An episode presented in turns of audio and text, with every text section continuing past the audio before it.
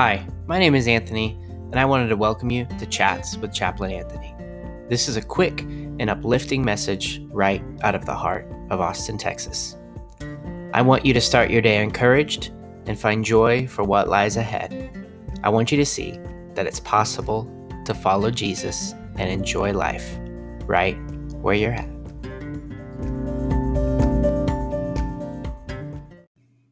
Happy New Year, everybody.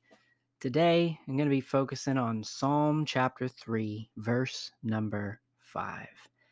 It's a reminder to ourselves and to our soul that despite all the things that we do pray for, despite all the times that we do and don't think about God, God is still looking over us and taking care of us.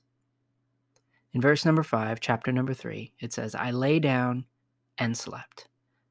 I woke again for the Lord sustained me. Even when our body function continues to maintain and we turn everything off, and without thought, the Lord sustains us through the night. So as you go through a difficult season and you wonder, where was God? He's still working. When things are going good and you forgot to thank Him, He was working. So remember, when you lay down, when you rest, when you nap, when you hit a long, exhausting day and you wake up in the morning, try to remind yourself and remind your soul the Lord sustained me. I hope that 2023 is going to be a wonderful season for you. I know on a personal note, I've got tons of exciting goals and habits that I'm building into every day.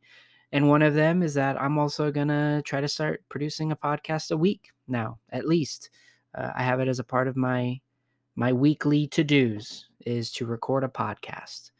So for the first one for 2023 is on Psalm chapter number 3, verse number 5.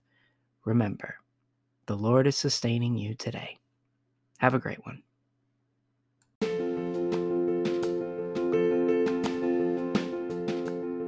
Thanks for listening today. Please feel free to pass this along to a friend if you feel like it could help them. I hope that you're blessed and enriched.